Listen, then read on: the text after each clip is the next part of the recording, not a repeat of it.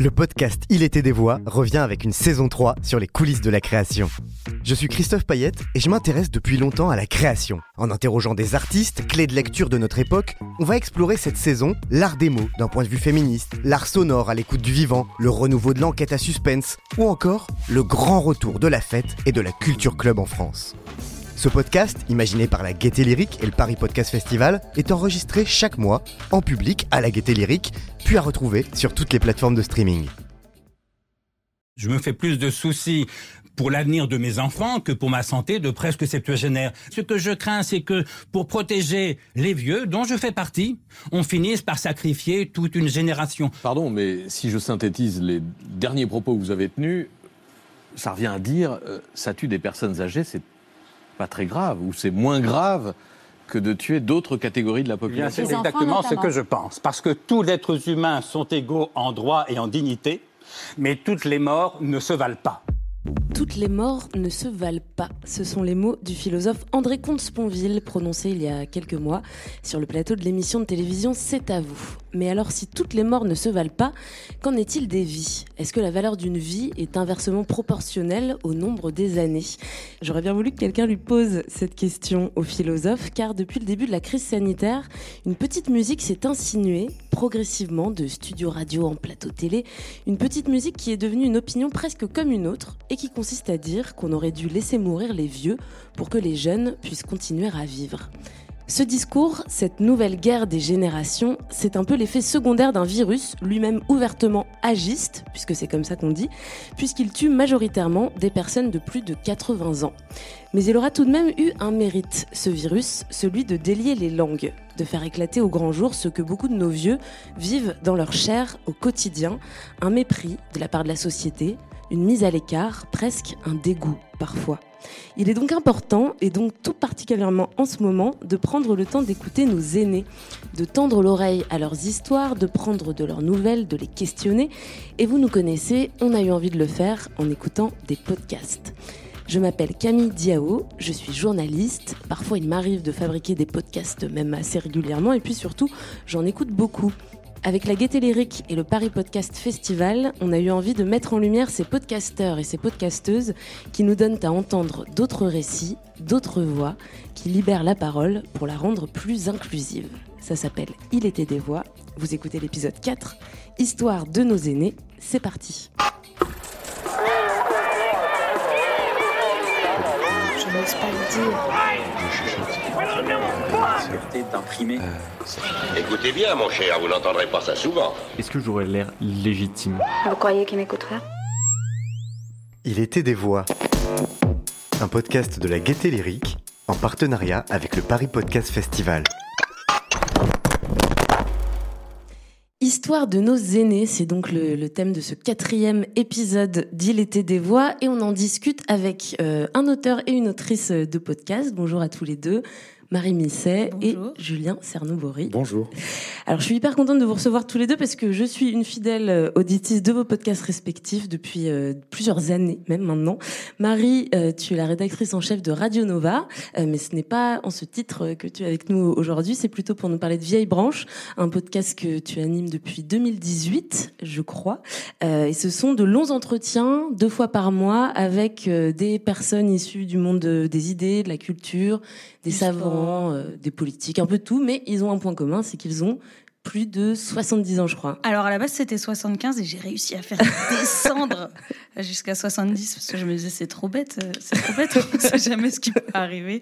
Euh, donc, euh, donc voilà, maintenant, c'est soixante-dix. Qui est-ce que tu as reçu, par exemple ? Quelques, quelques noms. euh, Eva Joly, euh, Axel Kahn, avec qui j'ai confondu André Comte-Sponville au début, quand ah. il a commencé à parler, ça m'inquiète un peu. Euh, mais aussi, euh, bah, par exemple, Thierry Pagava, qui est une danseuse étoile, ça m'a vachement intéressée sur le, sur le corps, ou Eva Ruchpaul, qui est une yogi euh, très, euh, très reconnue et qui a intégré le, le, le yoga en France à partir des années soixante.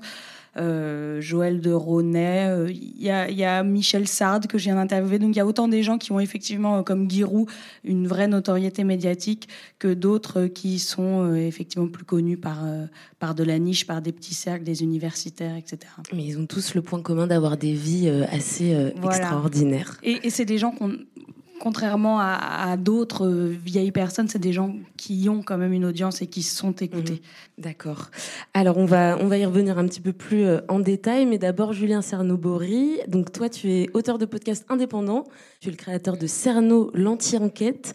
Euh, c'est un podcast assez inclassable entre euh, l'enquête sur les traces de deux serial killers euh, qui ont tué des vieilles dames euh, dans le Paris des années quatre-vingts. Le portrait d'un quartier, le dix-huitième arrondissement de Paris, euh, notamment à travers euh, les voix De, des vieux de ce quartier. Et puis, c'est aussi un podcast dans lequel tu voyages parfois dans d'autres lieux, d'autres villes. Voilà. Est-ce que ça te va comme euh, présentation ? Oui, oui, c'est, c'est bien. C'est aussi le portrait euh, d'une époque d'aujourd'hui mm-hmm. et des années quatre-vingts. Ouais, qui sont mis euh, en regard. Pareil, on y reviendra un peu plus en détail, mais d'abord, on salue notre troisième invité, Serge Guérin. Bonjour. Bonjour. Alors vous, vous êtes sociologue, vous dirigez le pôle santé à l'INSEEC et vous travaillez depuis longtemps sur la question de la vieillesse, de la seniorisation de la société. Vous avez écrit de nombreux livres sur le sujet et on est du coup très curieux d'avoir votre regard sur ces deux podcasts qui vont nous occuper aujourd'hui. D'ailleurs, pour commencer, je vous propose d'écouter les génériques de Cerno et de Vieille Branche, de, de, de Vieille Branche, pardon, ce qui permettra de nous faire une meilleure idée de ce dont il va retourner dans l'heure qui suit. Je te l'ai dit, mais tu n'as pas écouté. Il était des voix. Vieille branche, c'est moi. Vieille branche. Une vieille branche. C'est vraiment bon, une vieille branche. Dans ma tête, j'ai toujours dix-huit ans. Bonjour, vous écoutez Vieille Branche. Pendant une heure, je vous emmène chez un homme ou une femme dont les souvenirs racontent notre histoire. J'ai pris une fois de la cocaïne, euh, ça ne me fait rien. De tout, de la... Je suis encore désirable. Récolter ces paroles aujourd'hui, c'est aussi précieux qu'absolument nécessaire. Parce que depuis quatre ou cinq ans, chaque année qui passe rend cette citation d'Antoine Gramsci plus limpide, parfaitement adaptée à la drôle d'époque qu'on vit. Le vieux monde se meurt, le nouveau monde tarde à apparaître, et dans ce clair-obscur surgissent les monstres. Et pour les terrasser, ces monstres, ou au moins les tenir à distance, voire même les apprivoiser, écouter les mots de nos vieilles branches, qui forment ensemble notre mémoire collective, c'est un véritable bouclier. Ah, vieille branche ! Nous allons discuter sans tabou, mais avec bienveillance de leur vie, de l'amour, de la mort, de ce monde qu'ils ont connu et qui n'est presque plus, de leurs souvenirs d'enfants, de leur adolescence, de leurs amis, de leur passion pour l'art, la musique, les mots, la politique, du regard qu'ils portent sur l'époque, sur les jeunes, sur les combats qui se préparent. Parce que la beauté de l'âge, c'est qu'il libère la parole, et c'est ça que vous entendez dans Vieille Branche. Notre société aime les corps jeunes. Le mal existe. Alors je vous explique. Oui. Les anciens occupants de mon appartement m'ont raconté qu'un serial killer avait habité dans l'immeuble. Oh là là. C'est l'affaire Thierry Paulin, vous vous souvenez de cette affaire ? Thierry Paulin, non. Mais ça me dit quelque chose. Ils étaient deux. Ils étaient deux. Ah oui, ils étaient deux. Thierry Paulin. Jean-Thierry Mathurin. Il y a eu, à une époque, toute une série de meurtres. De crimes presque de masse. Le tueur de vieilles dames. Une véritable psychose. A alimenté une véritable psychose. Entre eux, le docteur Petiot et Landru. Je me lance dans une enquête. Allô ? Je rentre chez les gens, je vais voir des gens dans la rue. Il était fragile, il était perdu. Je travaille sur un fait divers qui a eu lieu dans le quartier il y a trente ans. Des vieilles dames qui ont été assassinées. Ah merde. Non, je connais pas du tout cette dame, j'ai jamais entendu parler d'ailleurs. Si vous ressentez le besoin de comprendre, il faut continuer votre chemin. On verra bien où cette histoire me mène. Donnez-vous le temps. Sinon je t'appelle dans la nuit. Non, non, il n'y a aucune raison de parler de ça sans arrêt. Hein. Allô ? trois, deux, un. Alors ceux qui, comme moi, suivent assez assidûment Cerno savent que ce décompte trois, deux, un, ça signe toujours le, le début d'un épisode. Donc commençons avec toi, Julien. Qu'est-ce que c'est que cette anti-enquête ? Qu'est-ce que ça veut dire, anti-enquête, déjà ? Une anti-enquête, ça veut dire que je prends mon temps et que j'explore tous les à côté, euh, tout ce qui ne paraît pas nécessaire, en fait, dans une, enquête, dans une affaire criminelle qui a été résolue depuis longtemps et dont on croit tout connaître. J'ai un point de départ qui est que je me suis rendu compte que, qu'un tueur en série avait vécu dans mon immeuble, euh, dans le dixième arrondissement à Paris. Et je me suis dit, tiens, euh, je vais, je vais essayer de, de retourner sur les lieux des crimes, dans un premier temps, et de voir où cette histoire me mène. Et donc vraiment en prenant mon temps et sans chercher à être efficace. Voilà ce que ça veut dire, une anti-enquête. Et en essayant de la faire durer le plus longtemps possible pour approfondir le mieux possible et entrer dans une espèce de, de complexité. Et me rendre compte aussi que plus j'apprends des choses, plus le mystère s'épaissit, mmh. en fait. Alors, on en est à soixante-huit euh, épisodes précisément euh, à ce jour. Et c'est vrai que même si le fil rouge du podcast, c'est cette euh, histoire assez sordide euh, de meurtre, euh, Thierry Paulin et Jean-Thierry Mathurin, finalement, très rapidement, il y a un deuxième thème central qui se dessine, qui est celui de, de la vieillesse. Est-ce que ça, c'est quelque chose que tu avais anticipé ? Ça faisait partie du, du projet au départ ou ça s'est imposé euh, de fait ? Alors moi, ça faisait très longtemps que je voulais travailler sur une affaire criminelle, en fait. Euh, je suis plutôt portraitiste, reporter et portraitiste. Je fais des portraits de gens inconnus, en général, que je rencontre au hasard. Mais j'ai toujours voulu travailler sur une affaire criminelle. Alors quand je me suis rendu compte qu'un tueur en série avait vécu dans mon immeuble, je me suis dit, bah tiens, c'est une aubaine, en fait, parce que euh, ça me fait un lien direct avec ma vie, quelque part.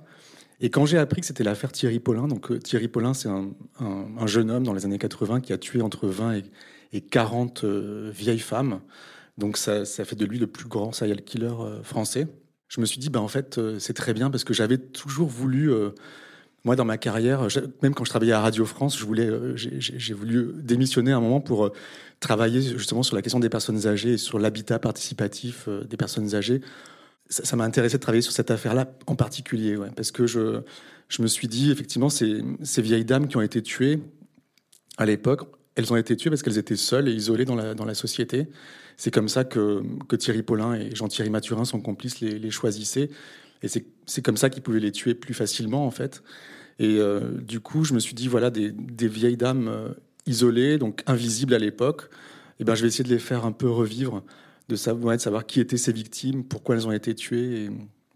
Et voilà. Effectivement, épisode après épisode, on, on découvre un peu plus sur la vie de, de plusieurs des victimes euh, des tueurs que tu recolles morceau euh, par morceau.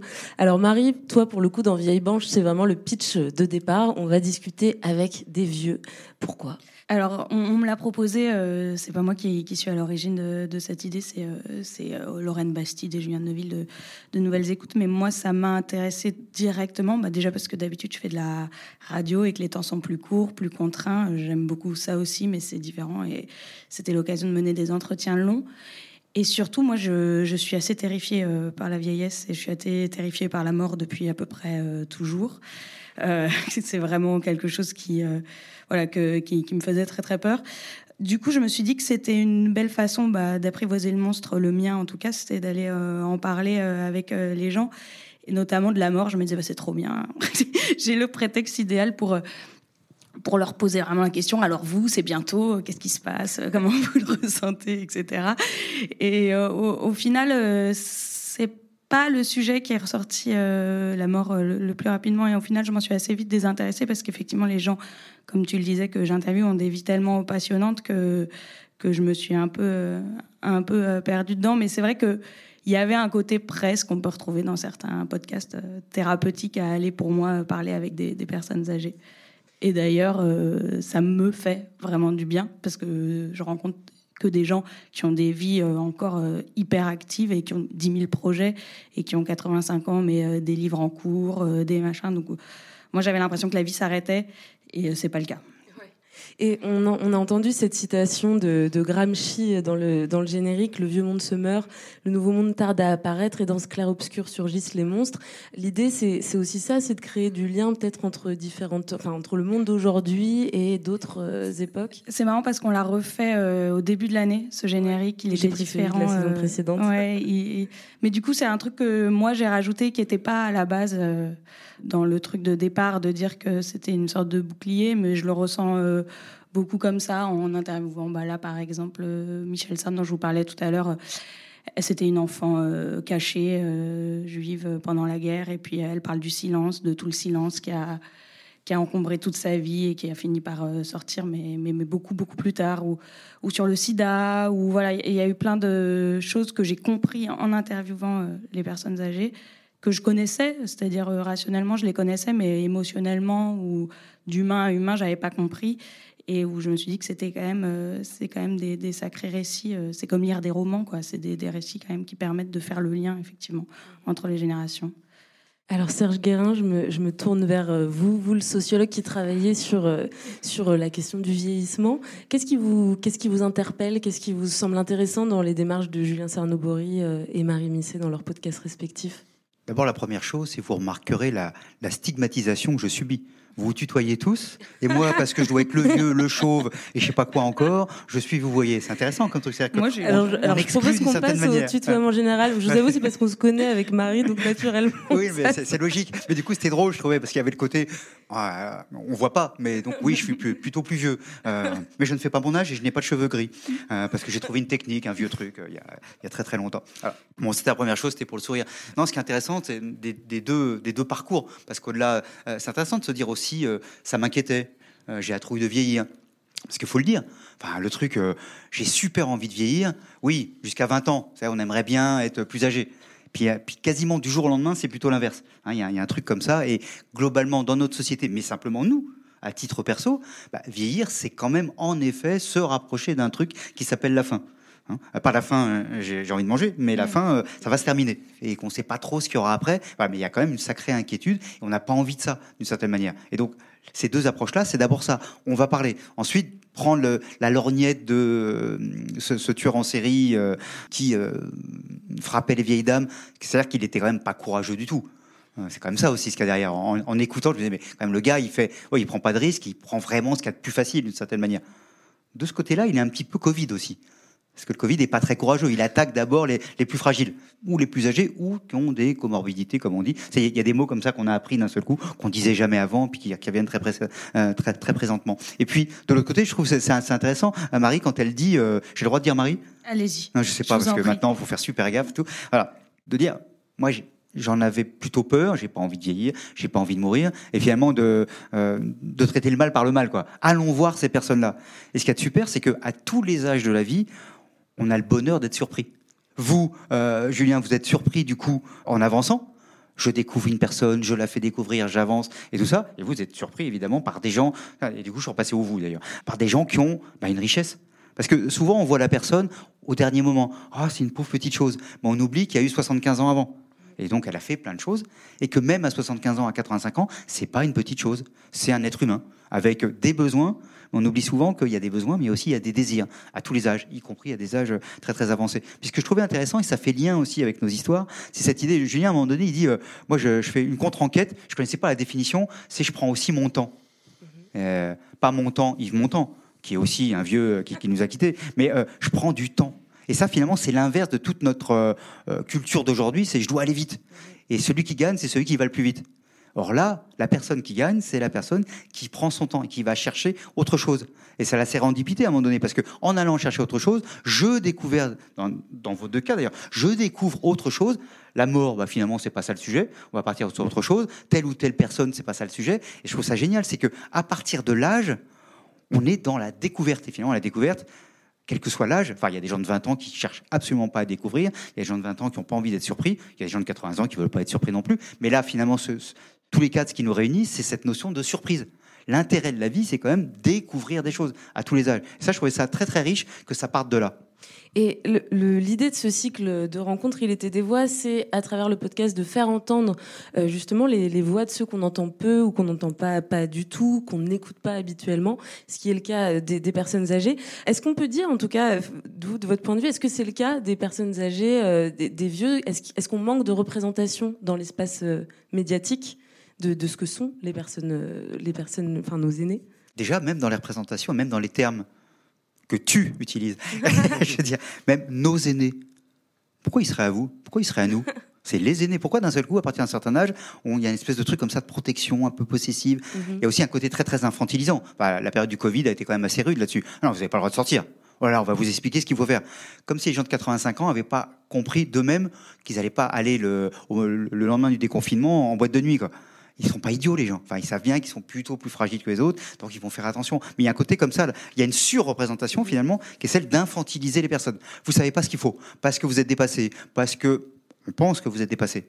Parce que vous êtes peut-être pas à l'aise avec les technologies. Que sais-je encore. Donc, à chaque fois, pour votre bien, souvent, hein, pour votre bien, vous allez faire comme ça. Vous savez, c'est comme, euh, j'avais visité un jour une maison de retraite, on m'explique, euh, ah, on va vous présenter Eugène, on va l'appeler Eugène, il a quatre-vingt-dix-sept ans, il est comme vous. Il est comme moi, il, il adorait le chocolat. J'adore le chocolat. Mais après, il, le, il adorait. Je me suis dit, mais ils l'ont empaillé, le monsieur, parce que s'il adorait, c'est qu'il est mort. Donc, je ne comprenais pas très bien. Donc, je vais voir le monsieur qui était bien vivant. Et on discute et tout. On parle d'ailleurs de chocolat, puisque ça crée un lien pour discuter et tout.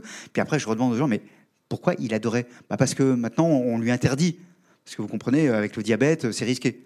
quatre-vingt-dix-sept ans. Le diabète. Je, je crois que c'est vraiment le problème. Si cette personne-là aime le chocolat, qu'on lui laisse prendre son pied avec du chocolat. Il aura moins de risques d'ailleurs de, de décès, plutôt que lui interdire encore des choses. C'est-à-dire qu'à un moment donné, quand on est très jeune, on vous interdit, en vous disant « c'est pas de ton âge, tu verras plus tard ». À partir d'un certain moment, on vous interdit, parce qu'on dit « c'est plus de ton âge ». Et donc on est toujours un petit peu dans cette notion d'interdiction. Or les gens, ils sont adultes, ils sont capables de faire des choix. Donc il y a en effet des, des représentations qui souvent a, a, associent l'âge avec la maladie, avec la mort, et avec euh, t'es pas capable de faire. Mmh. Et donc, il faut en sortir, parce qu'évidemment, comme on dit le vieux, comme quand on dit la jeunesse, ça veut strictement rien dire. Il y a plein de manières de vivre sa jeunesse, et bien, il y a plein de manières aussi de vivre sa vieillesse, ou ses vieillesses. Et, et les deux, euh, Julien et Marie, c'est ça aussi qui nous apporte. Effectivement, et on va revenir sur tout ça. Et puisqu'on parle de représentation, de regard qui est porté sur les personnes âgées, je vous propose qu'on se replonge quelques minutes dans l'écoute des deux podcasts et qu'on s'intéresse à ce regard-là. Il était des voix. Elle ressemblait à une petite dame euh, bien frisottée avec ses permanentes un peu bleutées, euh, typique des personnes âgées euh, des années quatre-vingts. C'est vraiment toujours impeccablement mise et oui, oui, c'était quelqu'un de, dans l'immeuble euh, tout à fait discret. Qu'est-ce qu'elle faisait dans la vie ? Rien, mais elle était très âgée. Elle avait, je sais pas, dans les quatre-vingts ans peut-être. Mais avant ? Elle avait bien dû faire quelque chose, vous ne ah, savez pas. Je ne peux pas vous dire, je ne peux pas vous dire, non. Non, non, il reste peu de choses, je pense, de Madame Barbier. Ouais, ouais, ouais. Et je ne sais pas pourquoi, ça a été en partie le déclencheur, ça a vraiment été la cataracte. Mais il n'y a pas que les vieux qui ont la cataracte. Ah ben oui, c'est parce que je suis vieille. Et donc, des, c'était des choses comme ça, vous voyez. Et à partir de ce moment-là, j'ai commencé à me regarder différemment. J'avais l'impression que je n'avais plus rien à transmettre. J'ai toujours eu un rôle où je pouvais aider, transmettre, que ce soit des jeunes, des vieux, et cetera, où je, où je pouvais partager mon expérience. Et là, tout d'un coup, ça n'intéressait plus personne. Alors certainement, là encore, hein, on m'a dit qu'il avait euh, une haine euh, de sa propre grand-mère, euh, qu'il avait entendu son père dire... Euh, pardonnez-moi le mot, euh, vivement qu'elle crève qu'on touche l'argent. Donc, on ne peut pas dire non plus que, que Thierry Paulin euh, ait été encadré dans une famille aimante, dans une famille où euh, les personnes âgées étaient euh, valorisées ou considérées, euh, comme dans certaines civilisations, comme notre mémoire, comme vraiment no- no- notre histoire. Et, et pas du tout, pas du tout. Hein. La personne âgée n'avait absolument aucun intérêt. Je pense qu'on nous fait honte. Je pense que euh, la société euh, jette un regard euh, sur nous à partir d'un certain âge ou d'un âge certain, comme si c'était une honte de vieillir. Nous, les vieux, on est considérés comme des, des surplus, des, des excédents. Vous ne pouvez pas attendre de la pitié de la part de ces personnes qui ont tué des dames âgées si nous-mêmes, notre société, on les méprise, si la famille les a oubliés. Vous comprenez ? Notre société a une responsabilité ici, a une responsabilité. Et donc celle qu'on vient d'entendre, c'est l'avocate de l'un des deux tueurs, euh, dont tu suis la trace dans le podcast Cerno. Est-ce que, Julien, tu souscris à cette analyse ? Est-ce que si Thierry Paulin s'attaquait aux vieilles dames, c'est parce qu'il les détestait et c'est aussi la faute de la, du regard que la société porte sur les vieilles femmes ? Oui, alors on dit que... Alors je, je souscris... Euh... complètement à ce que dit Maître Arnold. On pensait que, on a pensé dans un premier temps que Thierry Paulin tuait ces vieilles dames parce qu'elles étaient faibles et c'était des victimes, des proies faciles.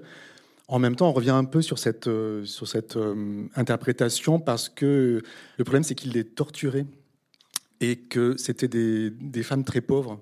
Donc, il les tuait pour l'argent, mais euh, en, en même temps... Euh, euh, bah, elles étaient très pauvres. Ils avaient, leur, leur butin s'élevait à quelques francs à l'époque. Donc on imagine qu'il y a peut-être quelque chose derrière tout ça. Pour moi, en tout cas, je me dis qu'une affaire criminelle reflète toujours la, la société dans laquelle elle s'inscrit. Et effectivement, je pense que dans les années quatre-vingts, je sais pas, je ne suis pas historien, mais j'imagine qu'on a, on assistait à une, une espèce de, de changement dans la société où des vieilles dames vivaient complètement toutes seules, loin de leur famille. Certaines étaient veuves. Et euh, je pense que du coup, euh, Thierry Paulin les, les tuait parce qu'elles étaient... Euh, parce qu'elles étaient seules et, et, sans, et sans défense, en tout cas. Serge Guérin, euh, justement, sur, sur, est-ce, qu'il y a, est-ce, qu'on a, est-ce qu'il y a eu un basculement euh, dans notre histoire, dans notre manière de fonctionner en tant que société, à un moment où on a abandonné finalement euh, les personnes âgées euh, à leur sort, où on les a mis de côté, alors qu'avant, elles vivaient euh, peut-être euh, avec, euh, avec la famille, avec leurs enfants, leurs petits-enfants ? Il y a toujours un petit peu une, une vision fantasmée, comme de dire dans d'autres cultures, c'est merveilleux et tout ça. Ce qu'on a entendu dire, ouais, d'ailleurs. Toujours assez très, très nuancé là-dessus. Euh, il y a par exemple une, une formule euh, du poète euh, Peul Ampateba qui dit « Un vieillard qui meurt, c'est une bibliothèque qui brûle ». Donc il y a quelque chose comme ça de très beau. Donc il y a ça, et dans un certain nombre de cultures, souvent des cultures d'ailleurs euh, euh, de la parole. Parce que justement, la tradition, l'histoire, la transmission, ça se passait par la voix. Souvent d'ailleurs plus les hommes que les femmes, il faut dire ça aussi. Hein, le vieux sage, on dit rarement la vieille sage. Pas pourquoi, mais c'est comme ça. Hein. Et, et puis, les années quatre-vingts, c'est, oui, il y a un bouleversement. Première chose, toute bête, dix-neuf cent quatre-vingts, il y a six cent mille personnes de plus de quatre-vingt-cinq ans en France. six cent mille, c'est rien.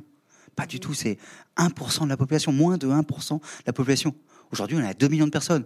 Euh, on sera en deux mille cinquante à cinq millions de personnes. Vous voyez, donc, on est vraiment sur, de, sur des chiffres qui, voilà, qui évoluent très, très vite. Donc, en dix-neuf cent quatre-vingts, c'est assez invisible. J'ai même retrouvé des traces de gens qui expliquaient que bah, ceux-là allaient mourir et qu'après, il n'y en aurait plus.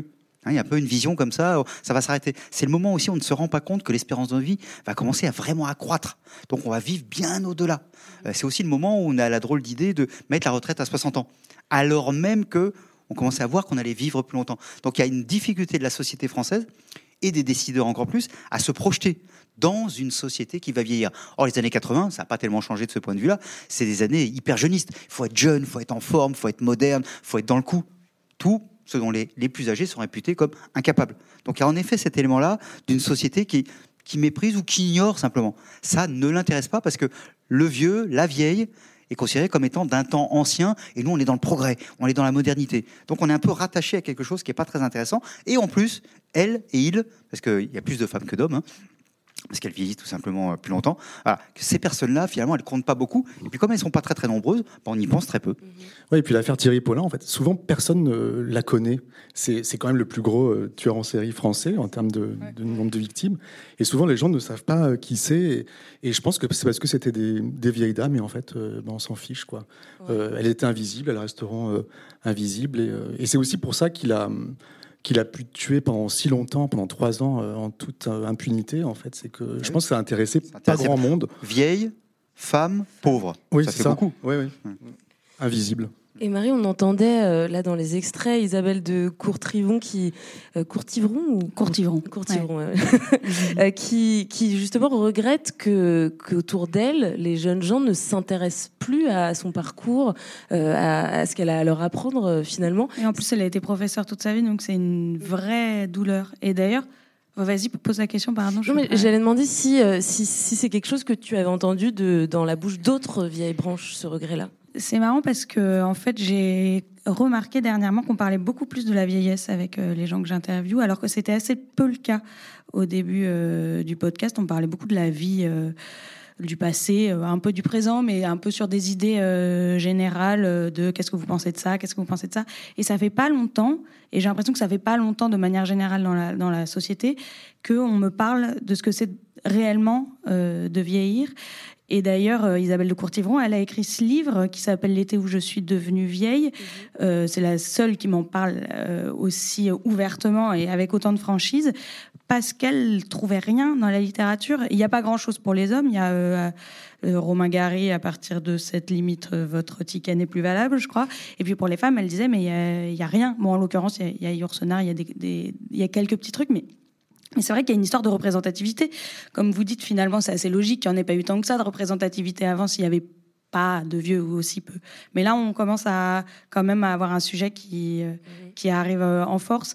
Et ça se sent, enfin, je veux dire, les livres sortent. Là, il y en a trois ou quatre cette année, entre Laura Adler, Bernard Pivot, Isabelle de Courtivron. Ça va devenir un vrai sujet parce que ça concerne en fait de plus en plus de gens. Par contre, ce que je trouve drôle, c'est que moi, j'ai interviewé... Euh, des femmes de soixante-dix, soixante-quinze ans dernièrement, euh, cette année-là. Et moi, j'ai vraiment l'impression d'être face à des femmes de cinquante ans. Euh, vraiment, je pense que ça, ça a vraiment changé. C'est-à-dire qu'il y avait une sorte de costume de la vieille dame, comme elle le dit au début dans, dans Cerno, dans l'extrait qu'on vient d'entendre. Elle avait sa mise en pli. je pense qu'il y a un moment, je sais pas ce qui se passait, mais on, on adoptait tout d'un coup ce costume de vieille femme. Moi, Laura Adler, elle est arrivée, elle avait son, une veste, elle était en mini-jupe, euh, grande botte, une veste euh, argentée euh, qui pétaradait, enfin... Il, il, pareil, euh, Martine Laroche-Joubert, qui est une grande reporter, qui va repartir en reportage dès qu'elle pourra. Enfin, elle, elle dégage un truc de, de vraie jeunesse et elles ne se perçoivent pas du tout comme des vieilles personnes. C'est-à-dire que, oui, Laura Adler a écrit un livre sur la vieillesse et elle, elle en parle un petit peu, elle dit « nous les vieux », mais elle parle des gens plus vieux qu'elle. Et quand elle, dans son livre, majoritairement, elle parle des gens plus vieux qu'elle. Là, j'ai interviewé une chirurgienne cardiaque euh, qui me disait que c'était un sujet qui l'intéressait beaucoup. Elle me parlait de sa mère de quatre-vingts... Enfin, maintenant, elle, elle est décédée il y, a, il y a un an, mais de quatre-vingt-dix-neuf ans. Elle ne se mettait pas du tout dans cette euh, catégorie de la population. Et ça va un petit peu avec ce que Laura Adler dit sur la honte, c'est-à-dire que... que parce qu'elle parle de son, de son père qui, en fait, a lâché l'affaire. À un moment, elle a dit « moi, je veux aller en maison de retraite, je veux que ça s'arrête », mais parce qu'il supportait peut-être plus aussi ce regard. Mmh. Et j'ai l'impression, chez ces femmes, en tout cas, que j'ai interviewées, qu'il y a, un, à part Isabelle de Courtivron, qui est encore une fois hyper franche dans son rapport à la chose, euh, à appartenir à cette catégorie de personnes, c'est quand même... Euh, enfin voilà, c'est différent encore de le dire, quoi. Et est-ce que je me trompe, Serge Guérin, si, si j'affirme que euh, le regard qui est porté sur les vieilles femmes est encore plus sévère que le regard qui est porté sur les, les hommes vieux ? La première chose, en effet, c'est que autant on veut faire partie de la catégorie des jeunes, autant on n'a pas envie de faire partie de la catégorie des vieux. Et souvent, derrière les gens qui se retrouvent avec des gens très âgés, ils disent « mais pourquoi je suis avec les vieux ?» Il y a toujours un truc, les vieux, c'est les autres, c'est pas moi. Et on n'a on a pas envie de ça. Deuxième élément, Marie a parfaitement raison. À un moment donné, euh, j'avais fait un bouquin qui s'appelle « Les quinquados », alors plutôt les plus jeunes, hein, les quinquados. Donc, les gens qui, autour de la cinquantaine, ont envie de repartir sur autre chose. Ils n'ont pas envie d'être mis en pré-retraite, quoi, soit des femmes ou des hommes. Et donc, mais c'est, c'est vrai qu'on est à un moment particulier où les vieux d'aujourd'hui ne ressemble absolument pas aux vieux d'hier. Et ça, c'est compliqué à, fa- à faire comprendre. C'est-à-dire qu'on est sur une logique de photo. La dame de, de quatre-vingts ans, dix-neuf cent quatre-vingts. Et donc, avec sa, sa permanente bleue et tout ça. Mais ça n'existe plus, quoi, globalement. Alors, évidemment, les gens que Marie a interrogés sont plutôt, quand même, C S P plus, assez engagés, ainsi de suite, au niveau intellectuel et autres. D'accord. Mais n'empêche que, globalement, il y a simplement, les gens n'ont pas envie de ressembler à l'image qu'on leur a imposée. Je m'étais amusé, moi, à l'époque, pour le bouquin, à montrer à une femme ou un homme de cinquante ans, lui demander euh, euh, une photo de sa mère ou de son père au même âge. Et à chaque coup, c'était « waouh !» Ah ouais, il fait super vieux. Et en effet, on a tous rajeuni d'une vingtaine d'années. Et donc, et aussi parce qu'on a une espérance de vie plus longue. En dix-neuf cent quarante-cinq, l'espérance de vie était de soixante-sept ans. Donc quand vous aviez soixante-dix ans, soixante-quinze ans, vous vous dites, ah ben oui, les autres étaient morts. Vous étiez vraiment parmi les très très vieux.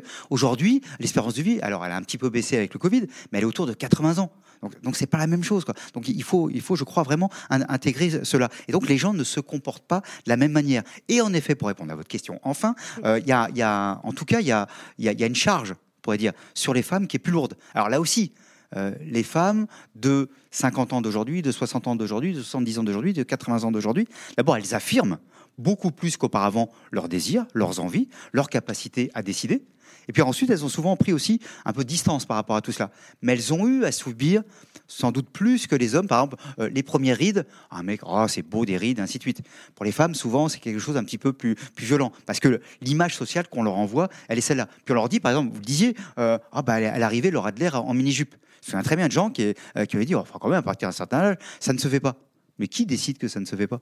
Si une femme de soixante-quinze ans a envie de porter une mini-jupe, c'est son problème. Enfin, je ne vois pas pourquoi. Qui devrait lui dire ? Alors évidemment, si un homme de soixante-quinze ans se balade en culotte courte, on va dire « ah, ça fait bizarre ». Mais après tout, c'est chacun euh, ses envies, ça ne dérange personne. Mais c'est vrai qu'il y a, il y a une charge plus lourde sur les femmes parce qu'il faut correspondre encore plus à un modèle euh, féminin et ainsi de suite. Sauf que des femmes qui ont envie d'assumer comme elles le veulent. Et juste, je dirais que c'est vrai que... Euh, il y a eu dans la littérature, tout ça, on voit beaucoup plus de témoignages aujourd'hui. Mais d'abord parce que des femmes et des hommes qui étaient des gens de pouvoir, qui étaient des gens de culture, qui étaient des gens de tout ça, ne s'étaient jamais préoccupés de la question jusqu'au jour où ça leur tombe dessus. Et donc elles ont envie d'en témoigner. C'est ça aussi, c'est, c'est pas des gens qui ont pris la cause quand ça ne les concernait pas, ce qui est quand même assez intéressant. C'est-à-dire c'est des gens qui sont rattrapés par la patrouille et ce jour-là commencent à, à, à en parler, ce qui est un petit peu différent. Euh, les premiers bouquins que j'ai faits, les gens disaient mais quand même, il est quand même très très jeune pour se préoccuper de la question. Bon, puis un jour, on va plus, on l'a plus dit. Puis un jour, on dira, ah ouais, quand même super vieux, il pourrait parler d'autre chose. Ah, voilà, bon, ça, ça fait partie de la vie. Mais ces personnes-là, femmes ou hommes, elles l'ont un peu découvert quand ça les touchait. Et ensuite, elles en font quelque chose par rapport à cela. Alors, on va se replonger un petit peu dans, dans l'écoute des podcasts. Il euh, y, y a quelque chose qui est assez frappant quand on écoute et Cerno et Vieille Branche.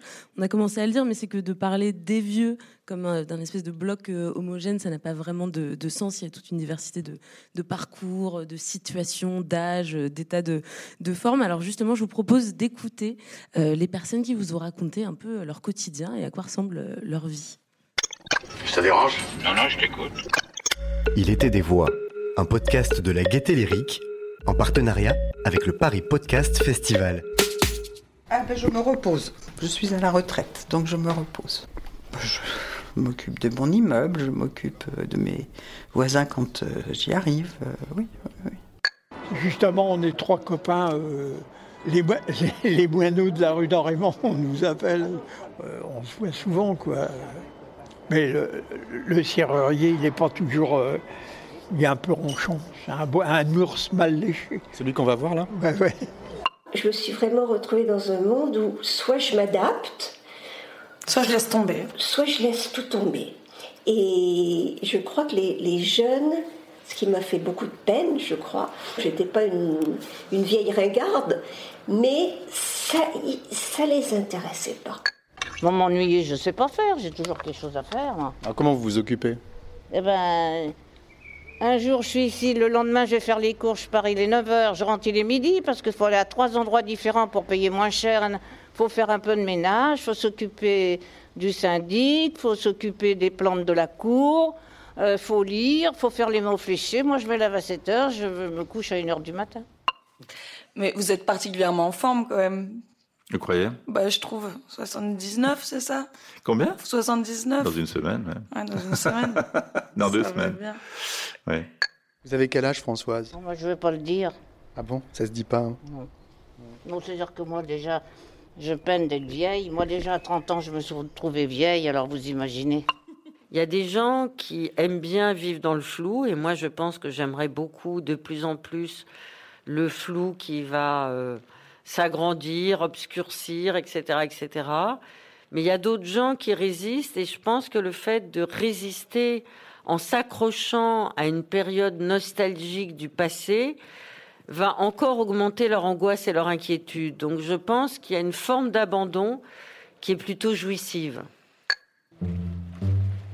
Et maintenant, nous autres, on a acheté il y a trois ans euh, un appartement, où il y a trois mois. L'hiver, janvier, février et mars. C'est la belle vie ? Oui, c'est la belle vie. On peut le faire parce qu'on a... Moi, j'ai soixante-sept ans, ma femme aussi. On est à la retraite, comme on dit. On a travaillé fort toute notre vie. On s'est mis de l'argent de côté. Et on... notre rêve, c'était de pouvoir euh, avoir un petit pied à terre ici en Martinique. Combien vous avez de retraite ? mille cent. Qu'est-ce qu'on fait avec mille cent euros par mois ? Même si je suis propriétaire, j'ai toujours à payer. Il y a toujours des travaux dans nos immeubles, alors. Non, non, c'est dur. Alors il faut dire à M. Macron et M. le, le Premier ministre. C'est vous qui devez lui dire. Bah, il vous entendra peut-être. Je sais pas. On verra bien. Alors voilà, on les, on les a entendus. Il y a ceux qui galèrent avec une retraite à mille cent euros par mois et ceux qui vivent la belle vie trois mois par an sous les tropiques. Alors, euh, Julien, il ressemble à quoi le quotidien des, des vieux et des vieilles que tu croises dans le dix-huitième quand tu enquêtes sur l'affaire Paulin ? Alors, il est très divers. D'abord, moi, je ne choisis pas euh, qui je vais rencontrer. C'est-à-dire que je, je me suis mis dans la tête, euh, dans un premier temps, d'aller euh, sur les dix premiers lieux de crime en fait, de l'affaire Paulin. Je compte faire les quarante euh, euh, dans une période indéterminée. On verra. Et en fait, je, je pars comme ça au hasard avec mon micro et j'essaie d'entrer dans, d'entrer dans les immeubles et je rencontre un peu les gens qui se trouvent là, quoi, pour essayer de trouver des traces des, des victimes, savoir s'il y a des gens qui les ont connues et qui se souviendraient d'elles et qui pourraient m'en faire le portrait. Et souvent, on a oublié les, les victimes. Il arrive qu'il y ait encore des voisins, comme on l'a entendu un peu, qui s'en, qui s'en souviennent. Là, on a entendu une dame qui a trouvé même sa, sa voisine morte après le crime. Euh, et en fait, je me suis rendu compte que comme j'arrive l'après-midi, souvent avec mon micro ouvert, je frappe aux portes et je, il y a souvent que des vieux, en fait, euh, ou des personnes âgées quoi, qui, qui sont là et qui me, qui me reçoivent, qui sont pas du tout méfiantes, qui sont tout à fait contentes de me, de me parler. Donc, c'était pas du tout prévu au départ, mais c'est, il se trouve que mon podcast est un peu une galerie de, de personnes âgées. J'aime pas beaucoup ce terme de, de personnes âgées, en fait. Je, je préfère dire vieux. Euh, ouais, mmh. Voilà, je trouve que y a, c'est comme si euh, personnes âgées, il y avait quelque chose d'un peu dégoûtant. Je trouve que je, je préfère assumer le terme de vieux. Et donc voilà, donc en fait, le, le, leur, le, ce sont des gens euh, très divers comme, euh, comme les jeunes, en fait. Il n'y a pas de, de profil type. Alors, euh, ce sont des gens qui sont euh, à la retraite, donc qui, euh, qui ont plus de temps peut-être pour me recevoir, qui sont, euh, je pense, mis à l'écart, donc euh, ils me parlent plus volontiers. Et moi, je trouve qu'en fait, ils ont toujours beaucoup d'éclat, quoi. Euh, souvent euh, une pêche et euh, voilà, ils me racontent leur, euh, leur quotidien. Alors dans le dix-huitième, c'est vrai que voilà, le, le, ils ont, ils ont peu, peu d'argent, ils souffrent un peu de la solitude, ça c'est vraiment une, une constante. Mais voilà, voilà ce que je peux dire. Après, euh, ouais, j'en rencontre énormément, quoi. Et, et, et souvent, je, alors je me suis dit euh, au départ, bon, c'est, est-ce que ce podcast va intéresser euh, les gens ? Est-ce que si c'est comme ça une galerie de, de personnes âgées, euh, de vieux, pardon, est-ce que ça va intéresser les gens ? Et j'ai beaucoup de réactions de, de jeunes qui, euh, qui, euh, qui ont adoré les, les gens que j'ai interviewés et euh, qui ont été vraiment séduits, quoi. Euh, voilà. Et parmi les, les, les, les vieux que tu as rencontrés, alors c'est pas le cas de tous du tout, mais justement dans le dix-huitième arrondissement, qui est un quartier qui a beaucoup évolué euh, depuis les années euh, soixante, soixante-dix, quatre-vingts où ils ont vécu, il y en a certains quand même qui, qui expriment euh, un espèce de décrochage avec la marche euh, du monde. Je, je me souviens d'un monsieur en particulier euh, qui, qui peste beaucoup sur ce qui est devenu le, le dix-huitième, sur ce quartier qu'il ne reconnaît plus. Bah oui, il y a la gentrification qui les, qui les, met, euh, qui les met un peu au placard, quoi. Parce qu'il faut que tout soit beau euh, et euh, performant un peu quelque part euh, dans, dans, dans, une, dans un quartier gentrifié. Et oui, oui, donc il, euh, il, ouais, souvent ils il pestent il peste contre ça, ils se reconnaissent plus dans, dans, dans, dans, dans ce monde-là peut-être, mais pas forcément, quoi. C'est, euh, je rencontre aussi des gens qui sont tout à fait euh, à l'aise dans leur environnement et qui, euh, qui ont évolué en même temps que le quartier. Euh. Mmh. Et alors Marie, tes vieilles branches, est-ce qu'elles, est-ce qu'elles aiment vieillir en général? On parlait un petit peu d'Isabelle de Courtivron euh, tout à l'heure, mais qu'est-ce qu'elles t'en disent? Eh ben, c'est ce que je me suis dit en écoutant Isabelle de Courtivron, c'est qu'on m'avait beaucoup menti euh, depuis euh, le début du podcast, et j'en suis assez persuadée. Mais c'est-à-dire que je pense que euh, c'est des gens effectivement qui ont des vies riches et puis qui sont reconnus socialement. Et je pense que ça, euh, ça fait que c'est pas un échantillon euh, fidèle du tout de la de la population. Donc c'est des gens qui qui ont pas beaucoup de dépit, enfin en tout cas la plupart ils, ils ont euh, voilà ils ont vécu des vies riches et puis ils sont reconnus et puis on, on les a écoutés et on les a entendus, mais euh, mais je, je, ils disent beaucoup que ça va très bien, ils ont toujours plein de projets, c'est des gens qui sont tournés vers l'avenir euh, en permanence. Après, c'est, j'ai des souvenirs comme ça d'avoir grappillé quelques quelques trucs au, avec notamment euh, Daniel Defer, qui était euh, l'ex-compagnon de Michel Foucault, qui a créé AIDS, et cetera. Et euh, qui, quand on est parti sur le terrain de la vieillesse, euh, lui a, a commencé à faire une, enfin une, une tête, voilà, vraiment triste, en disant bah, que lui, il trouvait ça pas cool du tout, quoi. Il aimait pas ça du tout. Mais bon, c'est des gens qui, qui, pour la majorité, j'ai l'impression, ne pensent pas du tout, très peu, ou au minimum, à, la, à l'étape suivante. C'est-à-dire qu'ils sont encore extrêmement actifs, euh, extrêmement... Euh, enfin, voilà. Ils... Mais bon, Eva Ruchpaul, par exemple, elle a quatre-vingt-onze ans. Donc, je veux dire, l'étape suivante, elle, quelque part, elle y est déjà. Et puis, elle fait son yoga tous les jours. Et puis... Euh, t'as l'impression que ça, n'a, ça, ne, ça ne l'atteindra... Enfin, ça n'arrivera pas. Je sais pas comment... Le, le, le côté... Euh... la fin un petit peu, un petit peu difficile. En tout cas, ce qu'ils disent tous, c'est que ça, ça, ça leur fait peur. La, la fin difficile, que ça s'arrête euh, pas au bon moment, en quelque sorte, ça, ça leur fait quand même un, tout, tous un peu peur. Mais bon, vieillir en soi, j'ai, je sais pas. J'ai l'impression qu'on, on, j'ai l'impression qu'on m'a un peu menti, mais en tout cas, eux, ils disent que non, non, euh, à chaque âge, euh, c'est plaisir, euh, à chaque âge, euh, c'est surprise, comme disait Serge Guérin tout à l'heure, et, que, et qu'ils apprécient plutôt. Alors, Serge Guérin, je voudrais revenir sur ce que disait Julien tout à l'heure, à savoir qu'il préfère dire vieux plutôt que personnes âgées. Vous, quel terme vous, vous aimez utiliser ? Est-ce que ça a même un sens d'utiliser un seul et même terme pour désigner une partie de la population qui est très diverse, comme on est en train de, de, de le dire depuis tout à l'heure ? La vieille formule de mon grand frère Albert Camus, hein, mal nommer les choses, c'est ajouter de la misère au monde. Donc c'est vrai que les termes, euh, pour anecdote, j'avais écrit un bouquin il y a quelques années qui s'appelait Vive les vieux. Et j'ai reçu des courriers les uns disant ah, enfin quelqu'un qui dit vieux, et les autres peut-être rendre raciste. Hein, on a un peu ah, c'est inadmissible, on ne doit pas dire vieux. voilà, sachant que ni les uns ni les autres n'avaient déjà ouvert le bouquin, quoi. Voilà, mais donc c'est, c'est, c'est toujours cet élément-là. Vous, oui, j'ai, j'ai eu les deux hein, sur Vieille ouais. Branche. Euh, je me rappelle même d'un tweet de Mona Chollet pour dire qu'elle trouvait que le, le titre du podcast en soi était agiste. Okay. Ouais, c'est euh, voilà, c'est vrai qu'on se. Je pense qu'effectivement, comme vous dites, euh, il y aura toujours des gens pour se. Oui, pour faire la gueule, de toute façon. Euh... Oui, voilà. C'est, mais, mais c'est vrai que les termes. Alors, on, on l'avait testé en, avec euh, des instituts de sondage, des choses comme ça. On avait écrit même un, un article assez, assez solide sur, sur les mots pour le dire, euh, qui reprenait aussi une formule de Marie Cardinal complètement sur autre chose. Mais c'était intéressant aussi. Euh, c'est-à-dire que, globalement, le, le terme qui a été le plus accepté, c'est senior. Senior, qui en fin de compte est un terme latin, qui est reparti aux États-Unis et qui est revenu justement fin des années quatre-vingts. Plutôt par les publicitaires au début. Senior aux États-Unis, c'est aussi la notion d'expérimenter. C'est intéressant, parce que du coup, on valorise quelque chose. On ne dit pas ce que tu perds, on dit ce que tu as gagné. Ton expérience. Alors de dire, je ne peux plus faire ça, ou j'ai plus, je ne sais pas quoi. Non, non, tu as gagné de l'expérience. Très intéressant. Mais après, le terme a été un peu édulcoré. Par exemple, la S N C F avait la carte vermeille qu'ils ont transformée en carte senior. Plus, plus cool, plus moderne, et ainsi de suite. Bon. Après, il y avait euh, la silver. J'ai écrit d'ailleurs un bouquin qui s'appelle Silver Génération. Plutôt les soixante-cinq quatre-vingts.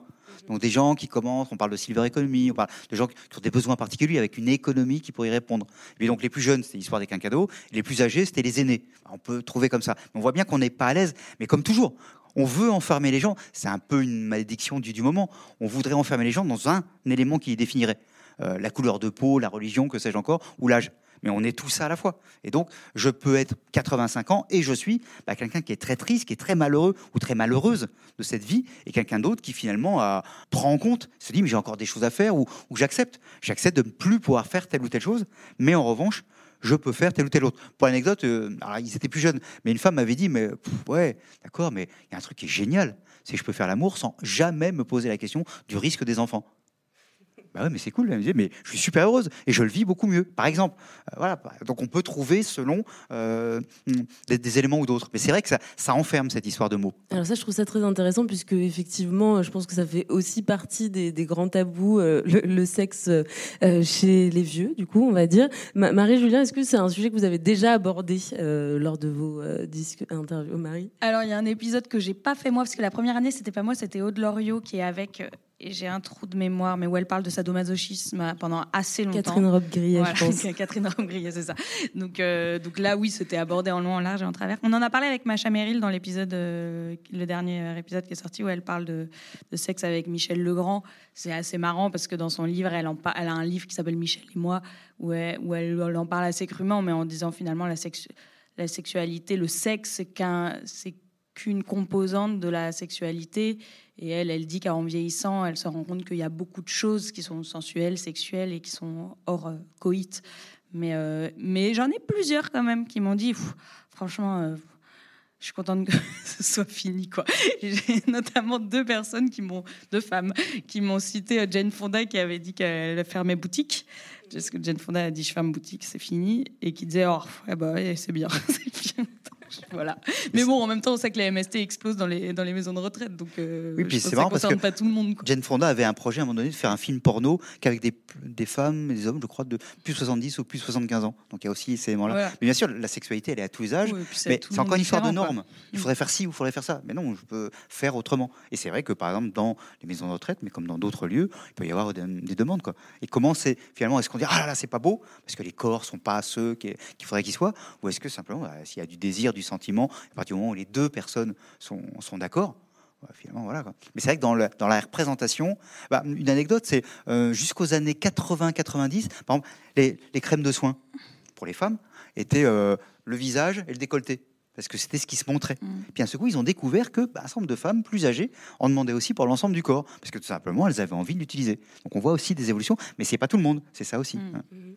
Julien, le, la sexualité, c'est quelque chose qui a déjà été abordé dans Cerno ? Alors dans Cerno, je ne sais pas, mais sou, je, je sais que je, je me souviens d'avoir interviewé une bande de veuves euh, dans un village du Nord, quand je, je faisais une émission télé qui s'appelait En Campagne, et qui se réunissaient tous les mercredis après-midi pour jouer à la belote. Et moi, plutôt que de faire une interview belote, j'avais fait une interview sexe, en fait. Et je leur avais demandé ouais, quels étaient... Euh, leur désir, est-ce qu'elle, c'était quoi être veuve, est-ce qu'elle pensait à leur mari, est-ce qu'elle pensait... Et effectivement, en fait, souvent, les personnes âgées, enfin, les vieux, se, se, se, se, se, se considèrent pas comme, comme vieux dans la tête, ils ne, se, ils ne se vivent pas comme vieux, et ils ont des désirs comme tout le monde, Ouais, donc oui, moi j'aime bien effectivement euh, aborder ce sujet dès que c'est possible, quoi. Mm-hmm. Ouais. Alors on va faire une dernière petite pause d'écoute dans cette discussion, et cette fois-ci, euh, en sélectionnant les extraits, je me suis demandé ce qu'on pouvait en tirer de, des vieux à qui vous tendez le micro dans vos podcasts, Julien Marie. Ces vieilles, ces vieux qui sont à la fois les mémoires vivantes de certains lieux, de certaines époques, qui sont des, des sages, des passeurs, des passeuses. C'est le thème de ce dernier moment d'écoute. Il était des voix. Et est-ce que vous pensez que c'était mieux avant ? Oh non. C'était, c'était, il y avait des choses formidables et une, une ouverture à la, à la possibilité d'une vie poétique et désinvolte et insouciante pour des motifs économiques, parce que ça coûtait vraiment peu cher. Et ça, c'était mieux. Être poète, ça coûtait pas cher. Voilà. Et maintenant, ça coûte les yeux de la tête. Qu'est-ce que c'est la vie, Françoise ? La vie, bon, je me demande justement. Ah, la vie... C'est un petit moment comme ça, c'est comme le bonheur, je ne peux pas le décrire. Moi, je trouve que j'ai vécu une période extraordinaire, insouciante. Moi, j'ai travaillé plein d'emplois, bah, qui dit mieux ? Je, bah, je quittais un emploi, j'en avais marre, oh, pouf, je retrouvais le lendemain. Bah, c'était cool, hein, c'était vraiment... Quand je les vois, les jeunes, je ne les envie pas. Hein. J'appartiens vraiment à la, à la frange qui a eu la chance de, d'être libre... Entre vingt et trente-cinq ou quarante ans, il n'y a aucune ombre sur aucune la sexualité. Entrave. On peut tout faire. Et, et puis, il y a les années sida, et, et ça, c'est quelque chose qui, qui a complètement cassé l'insouciance. La Goutte d'Or, dans les années cinquante, c'était un ghetto, c'était la misère. Les façades des immeubles étaient encore noires, des émanations, de, de, du chauffage à charbon et, et de bois, du, je sais pas, peut-être de, de, de, de, la, de la guerre. À savoir qu'à cette époque-là, il euh, y avait encore des, ce qu'on appelait des maisons closes, enfin des bordels. Et euh, le samedi, euh, vous aviez euh, dans la rue Charbonnière, rue de la Goutte d'Or, vous aviez des queues euh, de, de, de maghrébins euh, qui allaient jusqu'à là-bas. Ils attendaient pour euh, pouvoir euh, assouvir leurs besoins naturels. Et vous étiez enfant ? Ah oui. Vous voyez, je pense qu'une des choses contre ce mur gris, euh, cette brume, cette brume d'opacité, c'est aussi... Encore une fois, les rencontres, mais la manière dont ces rencontres vous, vous mènent à, à dépasser vos propres égotismes. La vie, pour moi, c'est quelque chose de, de fascinant, de merveilleux, mais de très, très dur. De très, très dur. Savoir dire non pour avoir du temps, c'est pas la première fois qu'une vieille branche nous donne ce conseil. Hélène Langevin nous disait il y a peu à quel point les chercheurs manquaient de temps pour discuter entre eux. Axel Kahn, l'année dernière, disait que c'était l'âge qui lui avait appris ça, à dire non pour avoir du temps. Henri Dess, lui, a l'air d'avoir compris cette astuce depuis tout petit. Alors ça a l'air facile, mais pour certains, c'est un vrai travail pour y arriver. Savoir dire non pour avoir du temps et le passer, dans le cas d'Henri Dess, dans son clan. J'ai une dernière question J'en avant prie. De vous laisser. C'est est-ce que vous avez peur de la mort, Henri Dess ? J'y pense le, très très peu, très très peu. Je sais que je sais que ça va arriver un jour. De toute façon, on ne va pas y échapper. Hein. Le principal, c'est d'être, d'être bien le plus longtemps possible et de faire jour après jour, heure après heure, des choses qui vous qui vous plaisent, quoi. Et vous êtes encore un je m'en foutiste ? Oui. Henri Dess, le, le je m'en foutiste, hein, Henri Dess... Le, Petit le... maçon, c'est comme ça que l'appelait sa sœur. Je crois que c'est, c'est un, des, un de tes épisodes préférés, Marie, cette ouais, rencontre avec Henri Dess. Je, ouais, je l'ai beaucoup aimé cette, cet épisode, enfin, cette rencontre, parce qu'effectivement, j'avais quelqu'un qui me paraissait euh, bon, un peu sage en face de moi. Il y a cette histoire de savoir dire non. C'est quelqu'un qui a, qui a beaucoup dit non à beaucoup de choses euh, dans sa vie pour pouvoir euh, se garder des parenthèses à lui, se garder des... des temps pour faire ce qu'il aimait, pour voir sa famille, et cetera. Donc, il euh, y a ça. Et c'est vrai que les deux épisodes, parce qu'il y en a peut-être trois, mais l'autre que tu as utilisé, c'est Chantal Thomas, mm-hmm. qui pour moi est... Bon, il, c'est, je ne sais pas si c'est un épisode qui a été très écouté. Ce n'est pas un épisode sur lequel j'ai beaucoup de retours en général. Et moi, je crois qu'en trois ans, c'est, c'est peut-être mon préféré. Je l'ai trouvé extraordinaire de... de le... De, vraiment, j'aime pas dire ça, mais de leçons de vie. De, elle parle du mur gris. Enfin, elle a beaucoup de métaphores comme ça. Elle dit qu'en fait, il faut toujours se battre contre contre un, un mur, des murs qui pourraient se, s'échafauder. Elle parle de trucs personnels, hein, pas de murs entre les peuples ou de murs entre ces de la, en fait, elle parle beaucoup de la routine, j'ai l'impression, et de comment euh, faire en sorte d'en sortir un petit peu constamment. Et, euh, et je pense que ça rejoint un truc que vous disiez au tout début, euh, Serge Guérin, qui est à tout âge, on peut être surpris. Moi, le, ce que je retiens vraiment de trois ans d'interview avec des gens de, soixante, de plus de soixante-dix ans, c'est qu'une des... Une des recettes, un des trucs qui fait qu'on vit bien sa vieillesse, qu'on vit bien tout court, c'est la curiosité. C'est d'être absolument ouvert euh, et de garder la porte ouverte. Mmh. Et c'est vraiment un truc que je remarque euh, enfin, assez automatiquement, quoi. Mmh. Alors, Julien, euh, de ton côté, est-ce qu'il y a des grandes leçons, des grands enseignements que tu tires de ces... De, de ce travail que tu fais sur Cerno? Oui, je pense qu'à chaque rencontre, euh, je retire une, une leçon. En fait, moi, je, je me considère un peu comme un, comme un vampire. Et, et je vais un peu comme ça. Euh, je, je trouve des, poids, des proies et je vais euh, aspirer comme ça un peu des, ouais, des, des leçons de vie, des récits. Euh, ouais, tous euh, sont marquants. Euh, interviewer des gens qui ont beaucoup d'expérience. Je me souviens d'une dame qui me disait... Euh, je leur demande tout souvent quel est, quel est le sens de leur, leur vie. Et... Euh, qu'est-ce qu'ils ont retiré vraiment de, de leur existence et, et des, des conseils finalement souvent. Et je me souviens d'une dame qui me disait que, qui me racontait toute sa vie et qui me disait que le plus important pour elle c'était l'indépendance par exemple. Et de, elle s'était jetée dans les bras de son mari très très jeune. Et voilà, bon, c'est, c'est, y a plein de choses qui me marquent comme ça. Ou euh, une dame aussi euh, qui s'appelait qui s'appelait Bernadette dans un dans un petit commerce dans le dix-huitième arrondissement, qui me disait que elle, elle, si, si tout était à refaire, elle repartirait, elle prendrait un sac de préservatifs avec elle et elle ferait le tour du monde. En fait, oui, je trouve que c'est des formules qui, euh, qui, euh, qui me marquent et qui sont toujours importantes à, à écouter. En fait, moi, j'essaie de redonner leur rôle euh, aux vieux, en fait, de transmetteurs, quoi, de, de leur redonner cette place qu'on leur, euh, qu'on leur a retirée souvent, euh, parce que les vieux vivent pas forcément au centre des familles. Euh. Voilà, moi, j'ai, moi j'ai vécu au Sénégal quand, quand, au début de ma carrière. En fait, j'ai travaillé au Sénégal pendant longtemps. Et euh, là-bas, les vieux, on les appelait les vieux. Ils étaient vraiment dans leur famille, euh, au milieu de tout le monde. On disait, le vieux, viens voir. Et euh, souvent, on donnait même euh, le, le nom de vieux, euh, ce, le prénom de vieux à des, à des enfants, à des jeunes enfants hein, qui, qui, qui portaient ce prénom. Et en fait, voilà, pour moi, c'est vraiment ça. C'est en fait vraiment les, les, les, les, leur, remettre, leur redonner leur place en fait, dans, dans notre vie quotidienne, quoi. Mmh. En tout cas, un, un point commun entre les deux podcasts, encore une fois, c'est, c'est que vous euh, vous posez ces questions comme c'est quoi la vie ? Est-ce que vous avez peur de la mort ? Marie, chaque podcast se termine par deux questions rituelles d'ailleurs. Oui, d'ailleurs, il y a bah, la chirurgienne cardiaque dont je vous parlais tout à l'heure, qui doit avoir quatre-vingt-trois ans, quelque chose comme ça.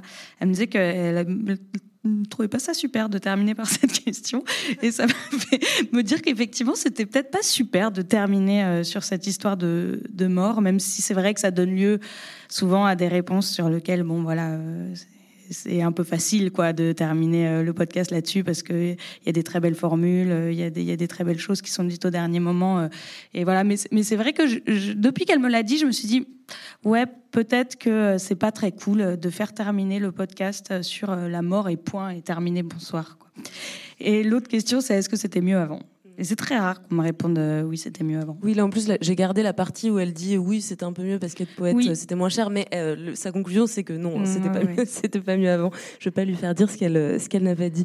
Serge Guérin, au final, ces, ces podcasts, euh, c'est aussi une question de, de lien entre générations, de, de transmission. Je crois que ça, c'est un, au cœur de, de, de vous, votre pensée, de ce que vous souhaitez mettre en avant. Oui, c'est vrai, c'est à la fois la, la diversité des gens, euh, leur évolution aussi. C'était Aragon qui disait, c'était avec les jeunes sots qu'on fait les vieux cons. C'est-à-dire que, bah, on peut être con toute sa vie, quoi. Voilà. Et inversement, on peut évoluer ou on peut décliner, ainsi de suite. Mais je crois qu'en effet, c'est euh, la formule de Gramsci, puis c'est beau de Gramsci, Maurras, c'est jeune parce qu'on l'a tué, hein. Voilà, je suis sûr, aimer euh, vivre plus longtemps. Ou, ou Camus, justement, qui est... Euh, dans son discours à, à Stockholm, dit un, il dit exactement, il dit euh, euh, chaque génération a espéré transformer le monde. La responsabilité de notre génération, c'est peut-être de le maintenir. C'était très fort. C'était mieux dit que ça. Hein. Voilà, mais il y avait ça. C'est-à-dire que génération, mais qu'on soit jeune ou qu'on soit plus âgé, c'est est-ce que le monde on le laisse se déliter ou est-ce qu'on essaie de sauver quelque chose ? Et finalement, sauver quelque chose, c'est aussi en écoutant et en construisant avec. Sans juger, mais avec les plus âgés. Il y a la question de l'écologie, par exemple, qui est très forte. Hein. Alors, il y a eu le, un peu le truc qui n'a pas pris tellement le hockey boomer, par exemple. Mmh. Oui, c'est à cause des vieux que... Je me rappelle à des jeunes, j'avais dit, mais rappelez-moi combien de fois vous avez pris l'avion déjà à vingt ans. Et on va regarder combien de fois, en moyenne, quelqu'un de quatre-vingt-cinq ans a pris l'avion. Et en vingt ans, il avait déjà pris beaucoup plus souvent que quelqu'un de quatre-vingt-cinq ans, pour plein de raisons, et ainsi de suite. Voilà, donc c'est-à-dire que prendre aussi en compte les réalités des uns et des autres, essayer de, de, de construire ensemble, d'être dans l'alliance, d'être dans euh, l'intergénération, d'être dans aussi euh, quelque chose qui s'appelle la réciprocité. C'est-à-dire qu'avant, très généralement, par exemple, j'apprenais un métier auprès des plus expérimentés. Euh, je faisais mon apprentissage. Ça se fait toujours, mais en même temps, le plus âgé, par exemple dans l'entreprise, mais hors de l'entreprise, peut dire aussi telle ou telle chose, je vais l'apprendre de quelqu'un de plus jeune. On va penser aux technologies, évidemment. Tout le monde a entendu au moins une fois un grand-père dire bah, « Ma petite fille, en deux minutes, elle m'a réparé mon téléphone. » Et le grand-père, il ne se sent pas euh, vexé. Il est admiratif. Et la petite fille, à huit ans, elle a aidé le grand-père. Ben, c'est génial. Mais sur un autre élément, à huit ans, elle sait très bien que sur telle ou telle autre chose, elle pourra entendre sa grand-mère ou son grand-père. C'est ça qui est intéressant. C'est qu'on est sans doute... Peut-être qu'on pourrait essayer d'inventer une société, justement, de la réciprocité, où chacun apporte quelque chose. Plutôt que juger, ou de dire, l'autre, il a tort, l'autre, c'est un sale con, et ainsi de suite, on est quand même beaucoup là-dessus. C'est essayer d'écouter, peut-être se dire, telle ou telle chose, on peut peut-être l'apprendre ensemble. Et donc, euh, ces deux podcasts, je trouve que c'est ça aussi qu'il y a derrière. Vous n'êtes pas dans le jugement, ni l'un ni l'autre. C'est pas en train de dire, d'ailleurs, le c'était mieux avant, c'est intéressant. Personne ne va dire vraiment c'était mieux avant parce qu'on passe pour un vieux con quand on dit ça. Hein. Il, y en a, il y a aussi y en a. Ce côté-là. Voilà, donc on va essayer de faire attention à tout ça. Mais c'est intéressant de poser la question. Il y a des vieux cons de toute manière, comme il y a des jeunes cons. Hein, voilà. Mais c'était aussi, je trouve que votre travail, il est là aussi. Je ne sais pas si le mot travail est le, est le bon, mais en tout cas, ce que vous faites et ce qu'on fait là, c'est aussi ça, c'est apprendre des uns des autres et pas juger nécessairement, de se dire tiens là-dessus, j'avais pas vu ça comme ça, j'avais pas vu ça comme ça. Et on l'apprend tous. Et cette notion de curiosité, enfin, je crois être vivant, euh, t'es vivant camarade, c'est ça. C'est est-ce que t'es encore curieux ou est-ce que t'es à vingt ans ou à quatre-vingts ans tellement persuadé d'avoir raison. Moi, je suis prof à l'INSEEC dans une école de commerce. J'en croise, hein, ou dans d'autres lieux, j'en croise des gens qui, à vingt ans, sont persuadés d'avoir la raison.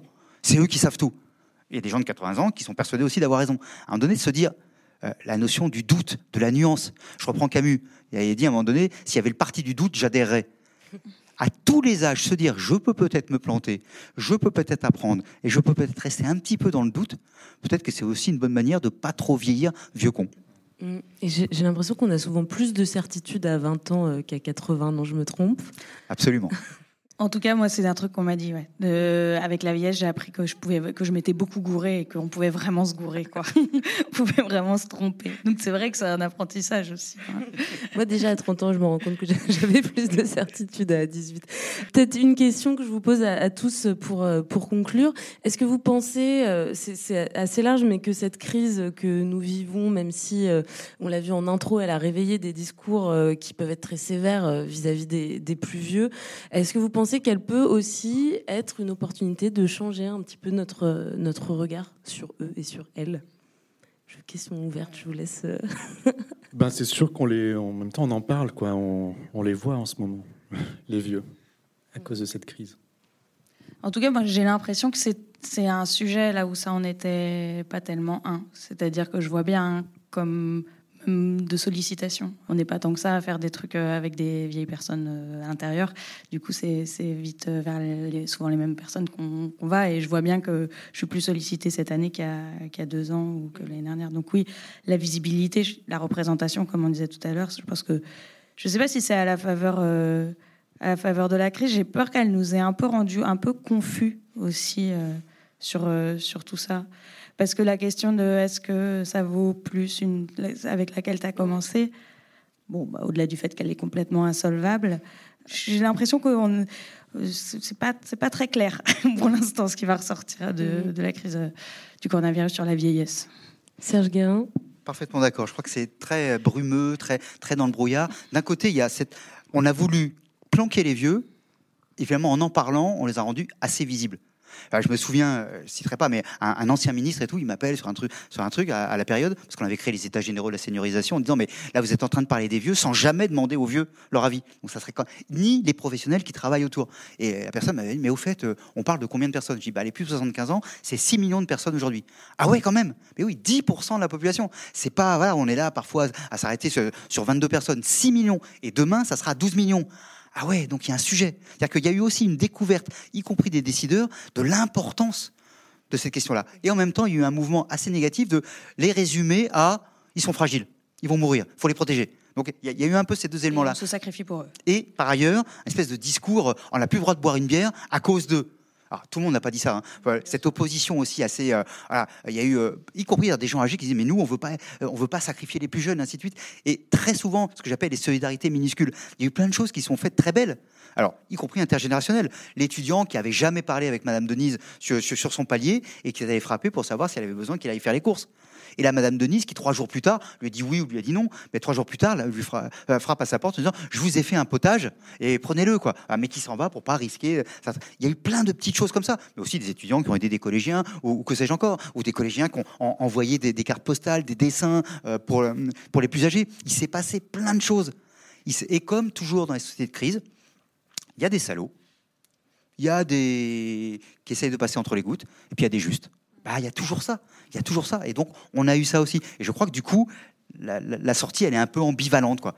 Mais ça reste. Et puis, je crois qu'il y a quelque chose de super important, c'est que tout le monde. Alors, on l'a trop dit, à mon sens. Eh, les jeunes, vous avez aucun risque. D'ailleurs, je leur disais à l'époque, oh, à les médecins et tout, mais vous êtes sûr que c'est, c'est qu'il faut tout le temps dire ça, parce qu'à force, on crée aussi euh, plein de trucs. En plus, un jeune de vingt ans qui a un fort diabète, mais il a un risque. Donc, finalement, c'est, c'est les situations des personnes. On a voulu toujours résumer à l'histoire de l'âge, mais je crois qu'il y a quelque chose derrière, c'est que notre société a découvert qu'elle était fragile et que toutes les tablettes numériques de la Terre ne suffiraient pas à échapper à un, à un virus, quoi. C'était aussi, là, il y a aussi quelque chose, peut-être, on a plus pris conscience de nos fragilités collectives. Mmh. En tout cas, euh, il était temps que, que la société s'empare. Euh, il est toujours important qu'elle s'empare de cette question de la vieillesse, puisque, comme on l'a rappelé, la société vieillit et on va tous être vieux un jour. Euh, on va conclure ce, ce quatrième épisode d'Il était des voix, mais avant ça, euh, je crois qu'on a reçu euh, des petits messages. Je l'ai dit, mais tu n'as pas écouté. Il était des voix. Un petit message euh, en la personne de Maxime, euh, l'un de nos auditeurs, qui avait une question à vous poser à vous trois. Bonjour à toutes et tous. Depuis quelques années, je vois ma grand-mère stagner dans une sorte de dépression qui a l'air d'être inhérente à son âge. Les gens ne sont plus là, elle se sent un peu dépassée par le monde, elle n'a plus le goût de rien. Ma question est une double question là-dessus. Euh, la dépression des seniors est-elle un phénomène en soi ? Et comment, du moins avec nos proches, peut-on aider à lutter contre ? Merci. Et je donne la parole à Serge Guérin. Le premier critère de dépression, c'est pas l'âge, c'est l'isolement. Quand je ne vois plus personne, quand je sens que je ne suis plus avec des gens qui peuvent partager quelque chose avec moi, ça me fait du mal. Et c'est vraiment ça. C'est pas inhérent à l'âge, c'est ni inhérent à la situation. Si on passe sa vie à me dire « t'es dépassé, t'es nul », et si en plus, pire, il n'y a personne qui le dit, je ne vois personne, ou je me sens, je ne compte pas, je ne peux pas compter sur les autres et les autres ne peuvent pas compter sur moi, bah oui, euh, c'est la dépression. Donc c'est, c'est le lien, le plaisir du lien, c'est quelques mots, quelques, euh, une gourmandise, que sais-je encore, l'attention à l'autre. Marie-Julien, des petits euh, tips, vous qui... Moi je reçois beaucoup de messages de gens qui me disent mais ça me donne envie d'interviewer mes grands-parents et, et, je, et je, je, je conseille à tout le monde d'y aller en fait, allez, allez les interviewer, ça les sortira peut-être de quelque chose et... Euh... De, le, de, de cet isolement, de cette dépression, et euh, c'est toujours euh, très utile, quoi. Et puis, c'est là, utile ouais. pour les deux, oui, pour les Julien, gens, parce que les jeunes, enfin là, j'apprends aussi un truc, quoi, où je relativise. Ah oui, tiens, quand elle est née, bah, il y avait pas de portable, il y avait pas de truc. Ah oui, les toilettes étaient au fond du jardin, ou que sais-je encore. Ça permet aussi parfois de relativiser un petit peu l'impression qu'on vit un truc atroce. Oui, j'ai pas pu changer mon téléphone en version, je sais pas quoi. Ça permet aussi de relativiser. Ouais, faites-leur raconter leur vie euh, vraiment en détail, sur la longueur. C'est toujours utile. Quand on le fait pas, on le regrette. Ouais, après. J'allais dire ça. Je suis tout à fait d'accord avec Julien. Je pense que moi aussi, je reçois beaucoup de gens qui me disent ah, j'aimerais bien le faire avec ma grand-mère, mon grand-père, comment... qui demandent des conseils, d'interviews. Je pense qu'ils n'ont pas vraiment besoin de conseils. Ça vient un peu tout seul, surtout quand c'est. Euh... Enfin, quoique, peut-être que quand c'est quelqu'un de proche, c'est pas si facile. Je l'ai pas fait, moi, et je le regrette. Voilà. Donc voilà le conseil à Maxime, euh, achète un micro, un enregistreur et va faire un podcast sur ta grand-mère. Il était des voix. Et c'est donc ainsi que se termine ce nouvel épisode d'Il était des voix, histoire de nos aînés. Merci beaucoup Marie Misset. Euh, Vieille Branche, ça sort deux fois par mois, tous les quinze jours. Deux fois par mois, le prochain c'est mardi. Et c'est, on a le droit à un petit teasing du prochain invité. Bah, en plus, je sais pas quand est-ce bah qu'il oui, va non, sortir. En plus, ce, ce, il sera déjà sorti au moment où... C'est Michel, euh, Michel Sarde, donc, donc je vous ai parlé plusieurs fois parce que c'est le, voilà, c'est le dernier, donc euh, je l'ai en tête, euh, qui est une universitaire qui a vécu entre les États-Unis, la France et le Chili et qui a découvert tard qu'elle était juive et qui a fait toute une enquête euh, là-dessus sur sa famille paternelle comme maternelle. D'accord. Merci aussi à toi Julien Cernobori. Euh, donc Cerno, l'anti-enquête, c'est un podcast que tu fais intégralement tout seul. Et on va le préciser, tu, tu, si, tes auditeurs, s'ils apprécient le podcast, peuvent te soutenir. Oui, c'est, c'est eux qui me qui me financent et qui participent aussi à l'enquête, qui m'aident dans mes recherches. Donc c'est un site qui s'appelle Patreon pour euh, ceux qui nous écoutent, si vous voulez filer un petit coup de main à Cerno. Merci aussi euh, à vous, Serge Guérin, d'avoir euh, un plaisir. Éclairé cette discussion avec le regard euh, du sociologue. Alors, il existe plein d'autres podcasts sur la vieillesse qui prouvent que c'est à peu près tout sauf un naufrage. Euh, je vous recommande notamment La Voix des aînés, qui est produit par euh, la Fondation Corian. Serge Guérin, je, si je ne me trompe pas, vous présidez le conseil euh, scientifique de cette euh, fondation, et la première saison donne la parole à des femmes qui racontent euh, l'évolution de la condition féminine depuis les années quarante. Euh, j'ai aussi beaucoup aimé un épisode des Pieds sur Terre qui s'appelle Le grand âge de l'amour, euh, avec un sacré couple, Constant et Marie, quatre-vingt-quatorze et soixante-dix ans. Grosse différence d'âge quand même. Et puis Arte Radio s'est aussi amusé à recueillir les messages téléphoniques de nos grands-parents euh, dans euh, un podcast qui s'appelle C'est Papy, Mamie, et qui est très marrant. Voilà, le prochain épisode d'Il était des voix, c'est dans un mois, et on parlera du monde rural, des campagnes. Je vous dis donc euh, à très vite. Merci à tous. Salut. Vous venez d'écouter Il était des voix, un podcast de la Gaîté Lyrique en partenariat avec le Paris Podcast Festival. Animation Camille Diao, réalisation Lucie Lossel, production Christophe Payet pour Sonique, le studio Sonique.